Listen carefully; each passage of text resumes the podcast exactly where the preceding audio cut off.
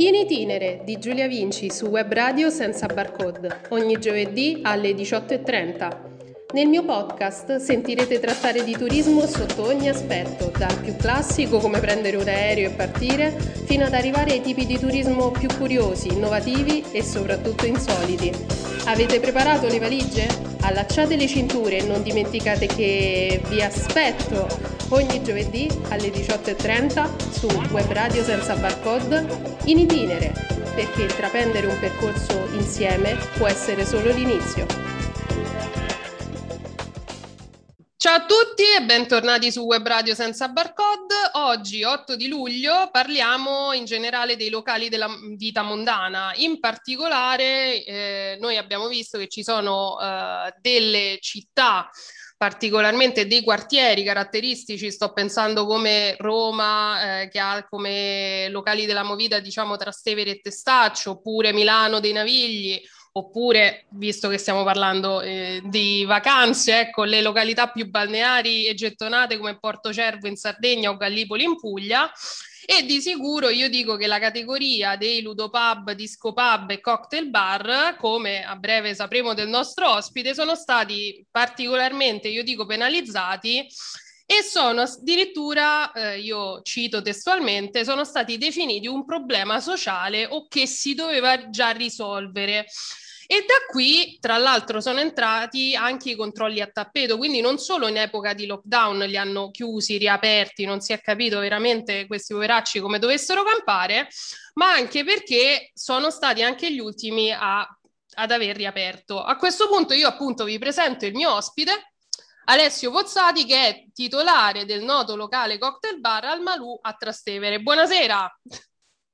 Ciao a tutti, ciao Giulia. Buonasera, diamoci subito del tuo, eh Alessio. Sì, sì. allora, intanto Io sono, già, prima... sono già partito col tuo. Perfetto. la prima domanda è cosa ti ha portato ad aprire il tuo locale al centro di Roma? Prima domanda verso di te proprio. Allora, nella mia esperienza personale, io ho la mia prima esperienza personale nell'ambito della ristorazione è stata come sommelier, quindi trattavo vino poi diciamo che da parte materna c'era, c'è sempre stata, perché mia madre quando era piccola di famiglia aveva diversi bar, tabaccherie, pasticcerie e una, un ingrosso di mh, prodotti per la pasticceria e ehm, un laboratorio di produzione di, di, pasticceria. E quindi girando l'idea nella famiglia eh, c'è stata questa opportunità che in realtà ci siamo creati perché ovviamente studiando, ovviamente già lavorando nell'ambito del settore, siamo partiti eh, alla ricerca di un immobile nel centro di Roma, perché noi siamo di Trastevere, e abbiamo avuto la fortuna di trovare questo immobile che ha richiesto diverso tempo prima di essere preso in affitto, perché c'era una cinelocazione precedente, poi dei lavori di, di ristrutturazione della, della proprietà, per, che è un palazzo del 1500, e poi siamo subentrati noi, quindi nel 2006 abbiamo aperto. E quindi questa è partita questa avventura e sono 15 anni che siamo lì, 15 anni, quasi 16, sì. Ah, perfetto. Intanto eh, a questo punto entro un po' nel vivo, tu dici giustamente 16 anni, no? Però sei stato un bel po' chiuso grazie a questi lockdown che ci sono stati, immagino. E visto che il tuo locale, tra l'altro, è molto noto e conosciuto tra i turisti, diciamo, dell'estero, io ho visto che per carità, eh, quanta sconcerto ecco, c'è per i turisti ritornare nei pub adesso? Tu che sai? Allora, mm. uh, sì, nell'arco di, di, di, di, tutta la nostra carriera lavorativa siamo stati chiusi mai. Quindi, come, eh, Natale, Pasqua non esistono, Capodanno non esistono come festività, almeno da un punto di vista personale. Siamo stati sempre aperti, anche quando è nevicato, e quindi mh, non abbiamo mai sofferto eventi atmosferici o di altra natura. Questa del Covid è stata una bella botta perché ha completamente cambiato tutte quante le nostre abitudini.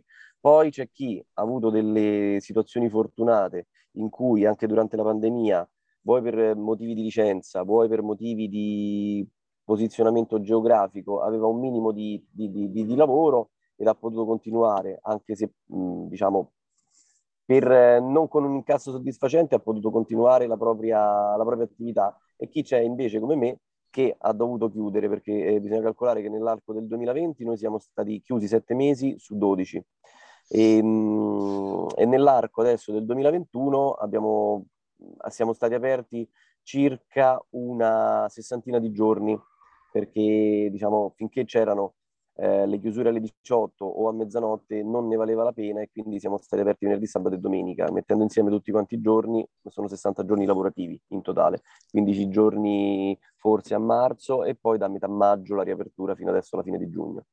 E, ehm, sono arrivati dei bonus? Allora sì, quello che ah. il governo ha promesso eh, è arrivato tutto quanto, solo che mm. si basa eh, sull'imponibile del, dell'anno 2019, il che mm. vuol dire che quello che noi paghiamo di tasse e poi il, il, diciamo, l'importo pulito, l'imponibile pulito, una volta escluse tutte quante le spese, è quello che ci, rimarrebbe, ci, rimane in ta- ci, rima- ci è rimasto in tasca nel 2019, mentre quello come l'ha calcolato il governo era eh, il pulito, quello che ci è rimasto in tasca e con quello dovevamo poi coprire le ulteriori spese, il che vuol dire che la spesa più ingente è stata quella del, dell'affitto e, mm, e, questo ha comportato un notevole aggravio e ah. poi ovviamente non essendo riusciti a trovare un accordo con la proprietà eh, abbiamo dovuto pagare tutto e dobbiamo pagare tutto senza alcun tipo di sconto e senza, se non li abbiamo ora li avremo ma comunque li dobbiamo corrispondere alla proprietà. E ah. per quel che riguarda la clientela, diciamo sia eh, romani che turisti, c'è stato all'inizio un minimo di sconcerto, di, di sconforto, eh, mm. un po' perché le situazioni erano di incertezza, molto entusiasmo nella riapertura e nella rifrequentazione dei locali, però eh, questo non ha seguito di pari passo un, diciamo una certezza delle regole. È un po' eh. per un periodo si è navigato a vista e quindi questo ha uh, lasciato le persone sconcertate nell'applicazione delle regole all'interno, de- all'interno dei locali. L'unica che ovviamente viene ancora rispettata è quella delle mascherine, poi le distanze sono un pochino più difficili da, da mantenere perché soprattutto all'esterno del locale, essendo una zona di passeggio, ovviamente eh, si passeggia e quindi eh, c'è certo. un affollamento. Eh, ma all'interno del locale non ci sono problemi, possiamo controllare la situazione senza alcun tipo di, senza alcun tipo di, di, di problema, senza alcun tipo di, dramma. E però all'esterno ovviamente non possiamo garantire, perché ovviamente il, il camminamento su strada pubblica non è, nostro, eh, non no, è certo. nostra competenza. Per quel che riguarda i turisti, ancora se ne vedono pochi. Mm. Però i pochi che arrivano sono, dei, uh, sono, un segnale incoraggiante del fatto che qualche cosa si sta Qua, muovendo. Quali turisti hai visto arrivare in questo momento? Cioè, tipo, perché io so, cioè, dovrebbero saperlo un po' tutti, che in teoria attualmente i russi non possono proprio entrare, per esempio. Gli americani... Allora, eh. All'inizio ero un pochino più ferrato nella, nell'inform- nell'informarmi diciamo, nelle, nel, sulle notizie relative alle diverse casistiche, alle diverse legislazioni, diciamo, ai diversi provvedimenti attuati ehm, a seconda della nazionalità di provenienza. Adesso in questo momento non lo so, posso dire che su strada quello che si vede sono prima di mm-hmm. tutto gli studenti americani che per forza di cose da noi vengono a studiare. Esatto. Noi abbiamo circa 5.000 studenti americani che ogni semestre arrivano, arrivavano eh, a Roma e mh, mm, con il Covid sono diventati un terzo mm. di, del numero precedente e questo ha comportato ovviamente una diminuzione delle persone, però l'anno scorso li abbiamo vissuti poco e male, se non fino a marzo, e poi da lì, in poi se ne sono, sta- sono, stati pochi. Devo essere sincero, eh, quei pochi che poi abbiamo iniziato a vedere, la maggior parte, se non tutti, sono vaccinati con entrambe le dosi, quindi prima della partenza, e sono abbastanza rispettosi delle regole, che, quindi questo quel riguarda, per quel che riguarda gli studenti americani che vivono da noi per circa quattro mesi, invece durante l'estate ci sono le classi estive che durano sei settimane. Per quel che riguarda il turista in generale, abbiamo visto qualche francese, qualche tedesco, ehm, qualche spagnolo, quindi comunitari. Al mm-hmm. di fuori di quello, nel momento in cui ci fu la partita con la Turchia, se non sbaglio, eh, c'erano dei turchi, ma erano i turchi continentali, sarebbe a dire i turchi che risiedevano nell'area Schengen, eh, sì. non, certo. i, non, i, turchi partiti dalla Turchia per venire a, a vedere la partita. Mm, se ne vedono pochi ancora. È, una, è, un dato confortante, ma sono pochi rispetto a prima. Ah, certo. E viaggiano soprattutto adulti. Ragazzi ne ho visti po- molto pochi, soprattutto gli adulti viaggiano. Eh, pro- probabilmente perché sono gli unici che hanno anche, anche per le campagne dico, vaccinali degli altri paesi, magari effettivamente questo doppio vaccino. Può essere anche questo. Potrebbe perché noi abbiamo iniziato adesso effettivamente a vaccinare i nostri giovani e, e, probabilmente anche gli altri paesi hanno fatto lo stesso, perché comunque c'è uniformità nelle campagne vaccinali sia nostre che degli altri, ecco, europei, questo sì. La tessera senza barcode significa consapevolezza di non essere tutti uguali, ma di avere tutti gli stessi diritti. Un giornale online per sapere, una web radio per parlare e un'associazione per promuovere il talento, per il diritto all'informazione e il diritto alla conoscenza. Così Sheila, il presidente di Senza Barcode, presenta la tessera associativa per il 2021. Questa tessera garantisce la partecipazione gratuita a tutti i concorsi e uno sconto particolare nei corsi a contributo organizzati da Academy e da Lab Senza Barcode, un canale preferenziale nella nostra collana editoriale e la partecipazione gratuita alla rassegna letteraria 6 Senza Barcode per la presentazione di un libro scritto dall'associato. Le iniziative dell'associazione sono tante e in continuo fermento.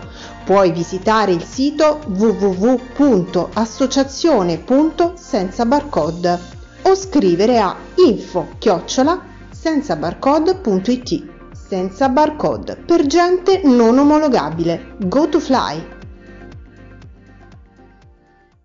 Beh, la progressione mette, deve sempre mettere al sicuro prima le persone fragili, mm-hmm. le persone che hanno patologie, poi dopo tutti quanti gli altri. Eh, sì, probabilmente loro hanno e la, diciamo, la, la, la, possibilità quindi di viaggiare perché vaccinati e poi la disponibilità economica. Eh certo. che non essendoci più lavoro, i ragazzi non potendo lavorare se non all'interno di un supermercato, chi ha avuto, io dico così, tanto per congetture, eh, diciamo, mm-hmm. sono pochi che che quelli che hanno potuto continuare a lavorare nell'ambito della ristorazione, della somministrazione, quindi i bar o dei sì. locali pubblici. Diciamo quello che ha assorbito maggiore manodopera sono stati tutti quanti, tutte quante le attività commerciali che sono rimaste aperte durante la pandemia, quindi gli alimentari, i generi di prima necessità e via dicendo. Oppure gli studi professionali, ma essendo, essendo stata impostata con il lavoro da casa la, la, tutte quante le attività che potevano farlo, presumo che molta gente sia rimasta a spasso, ci sia stato un incremento della disoccupazione. Quindi in questo momento turisti ci sono, pochi, però questo fa ben sperare, sempre prevedendo, anzi cercando di non prevedere una terza ondata a settembre-ottobre, che è più o meno il, il periodo in cui l'anno scorso um, abbiamo avuto stati, nuovamente abbiamo, le misure abbiamo, restrittive. Sì, il 24 ottobre, se non sbaglio, esatto. è stato il esatto. nostro ultimo giorno di lavoro e poi da lì abbiamo iniziato a stare chiusi ad oltranza. Senti, una domanda sul tuo quartiere. Cioè, io ho visto che è cambiato radicalmente il quartiere tra Stevere e Testaccio. Mi spiego. Io ho visto molti cartelli di vendesi, nel senso che molti si sono ovviamente in quel periodo e poi è un cioè il tuo è un quartiere ovviamente caratteristico per i turisti, appunto, si sono dovuti hanno dovuto rivendere il locale, ne sono nati degli altri, ho visto totalmente diversi, totalmente rinnovati. Eh, secondo te, all'ambiente che c'era prima, questa cosa ha fatto bene oppure no? Ma allora, eh. io la, la, la, il quartiere l'ho visto cambiare, diciamo, essendo di, del, del, quartiere l'ho visto cambiare dall'arco degli anni 90 in poi, e quindi più o meno quando ho iniziato a frequentarlo da, da piccolo, relativamente piccolo. E, ehm, mh, il, quartiere, il, quartiere, è cambiato perché ovviamente fine anni 80, inizio anni 90 ancora c'era il concetto del, del diciamo di paese, Trastevere era un paese sì. e c'erano pochissime attività commerciali, diciamo molto buio, molto... erano poche realtà fortunate. E, mh, nel corso della seconda metà degli anni 90 hanno iniziato ad aprire i locali, un po' come era successo nella, nella zona di Campo dei Fiori, nella zona di quello che all'epoca si veniva chiamato il triangolo delle bevute, quindi eh, Piazza delle Coppelle, eh, eh, Campo dei Fiori, Piazza Navona, e il bar del fico. Quindi più o meno è iniziata quella compra- quel ricambio generazionale perché molti dei vecchi gestori non avevano degli eredi oppure gli eredi non avevano intenzione di continuare quella carriera, quindi hanno venduto e più o meno è subentrata un fenomeno che mh, all'estero viene, eh, viene, chiamato gentrificazione, sarebbe a dire un ricambio generazionale anche per quel che, sia per quel che riguarda le, le attività lavorative che per quel che riguarda le, le, abitazioni di persone che non hanno alcun legame con il quartiere, quindi persone che si sono spostate da altri quartieri per venire a vivere lì o per venire a lavorare lì. Quindi un po' la natura è cambiata, sono poche le attività che, eh, degli autoctoni, diciamo, mm. che resistono, le attività ultradecennali che resistono e, e basta, sì, è cambiato, c'è, c'è, una personalità di, molto diversa rispetto a prima e il quartiere è diventato turistico. Mm. Ci sono poche le realtà che continuano ad avere dentro il proprietario o un gestore con cui relazionarsi, più o meno sono tutti quanti gestiti a livello, diciamo, tra virgolette, manageriale, con un personale che può provenire da tutto for- da Roma. Quindi c'è una forza lavoro che proviene da tutta quanta Italia. Eh. E quindi non c'è più quella personalità che c'era prima.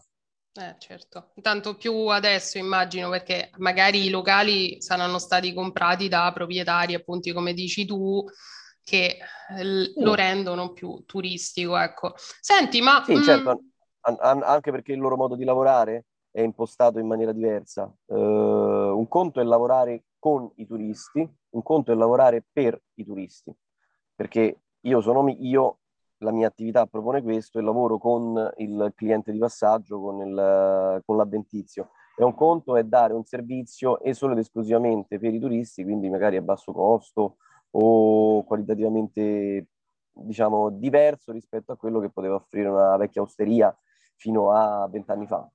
Quindi piatti della cucina locale che adesso vengono, li fanno tutti quanti, ma non si sa nemmeno che, come vengono realizzati. È un po' la panna nella carbonara, il concetto della panna eh, nella, car- mamma nella carbonara. Mamma mia, vabbè.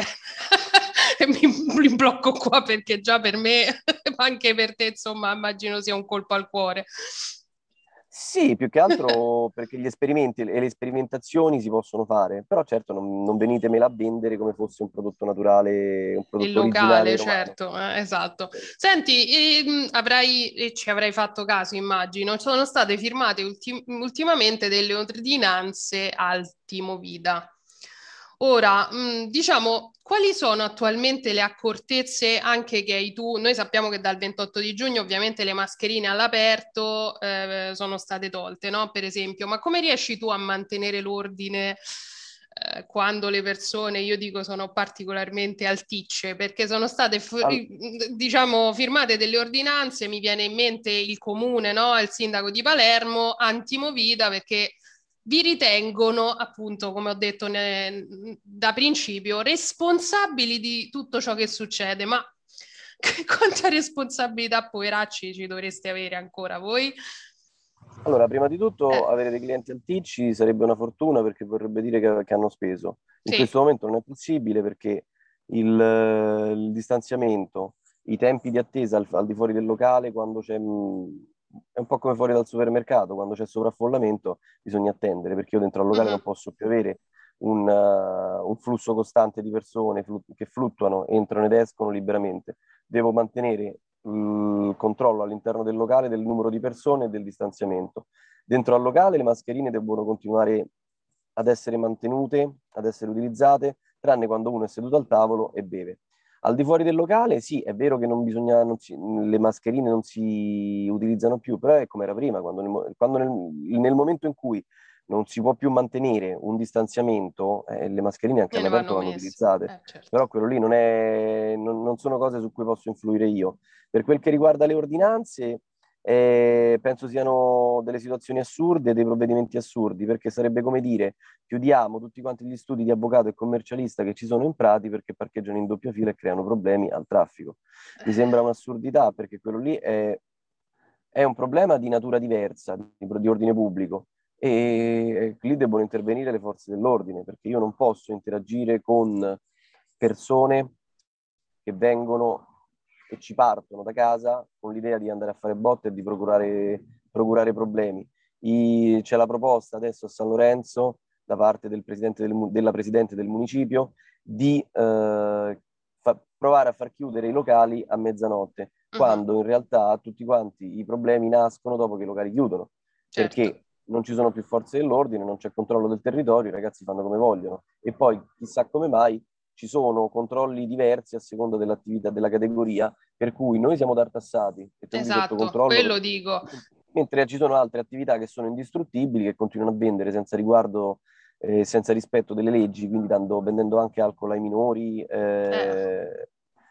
E quindi non punto il dito, non faccio nomi, però tutti sappiamo a che cosa mi riferisco. quelli lì vendono alcol a basso costo, vendono alcol ai minorenni eh cose su cui noi non possiamo influire. Lì devono, devono subentrare i Però nel momento in cui, per esempio, fanno assembramento, ti faccio un esempio paradossale, davanti magari al tuo locale, se la vengono a prendere con te, proprietario del locale, perché i ragazzi in realtà stanno fuori e stanno facendo baldoria, ma tu cosa c'entri? Giustamente hai sottolineato. Eh, sì, esatto. Non... È, un discorso, è un discorso che io non posso che io non posso toccare perché io al di fuori del locale non ho alcun tipo di giurisdizione, non ho alcun tipo di controllo e non ce lo posso avere. Eh, quindi non, per certi versi anche segnalare alle forze dell'ordine eventuali problemi eh, a volte si viene invitati a segnalare eventuali problemi per poi venirne coinvolti come parte del problema, perché è successo lì da te perché ci sei tu. E allora è, poco, è un po' eh. come quello che succede quando uno cerca di sedare una lite tra più persone e poi viene inserito all'interno del, del contesto come, come anche lui facente parte della rissa. Mm, no, questo non è, non è, possibile. Quindi dovrebbero esserci più controlli, del, più controlli, anche perché le tipologie di persone che poi danno problemi sono sempre le stesse. Sono sempre le stesse e, e quelle però non vengono mai fermate. A questo punto ti chiedo subito, secondo te quindi cosa... Fermate, vengono fermate ma relativamente, diciamo non, non, vengono effettuati tutti i controlli in maniera approfondita che fanno, inter- fanno capire alle persone evitate di dare fastidio perché sennò ci sono delle conseguenze. Dico solamente questo, non, non dico altro perché sicuramente i controlli ci sono. Posso anche capire che le forze dell'ordine possono essere, mh, mm, diciamo, in deficit di organico per portare avanti un controllo del territorio. Però diciamo che quando le persone capiscono che bene o male i controlli ci sono, forse ci pensano due volte prima di fare tutto quello che si erano messi in testa di fare. Quindi diciamo che tu, eh, se dovessi fare un appello anche dal punto di vista futuro per il tuo lavoro, secondo te i governanti in generale locali cosa dovrebbero tutelare maggiormente, non solo per il tuo quartiere, ma in generale con i locali come il tuo, secondo te? Ma, ma, Al di là eh... del più controllo, ecco.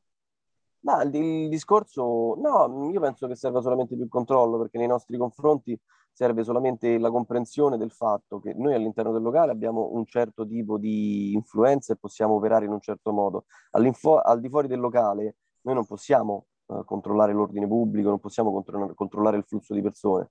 Se Trastevere viene presa uh, come meta di riferimento per passare le serate, eh, sono le forze dell'ordine che debbono regolare i flussi e debbono regolare il comportamento delle persone, non possiamo farlo noi. Io, mi, io posso fare quello che è nel mio, ma è come se andassi a dirigere il traffico, non ho alcun tipo di, di possibilità né di autorità. No, certo.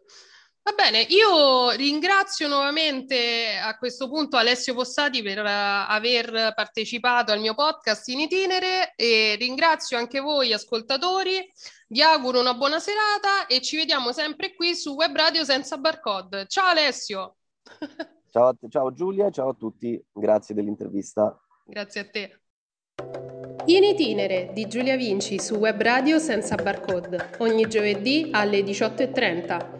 Nel mio podcast sentirete trattare di turismo sotto ogni aspetto, dal più classico come prendere un aereo e partire, fino ad arrivare ai tipi di turismo più curiosi, innovativi e soprattutto insoliti. Avete preparato le valigie? Allacciate le cinture e non dimenticate che vi aspetto ogni giovedì alle 18.30 su Web Radio Senza Barcode in itinere, perché intraprendere un percorso insieme può essere solo l'inizio.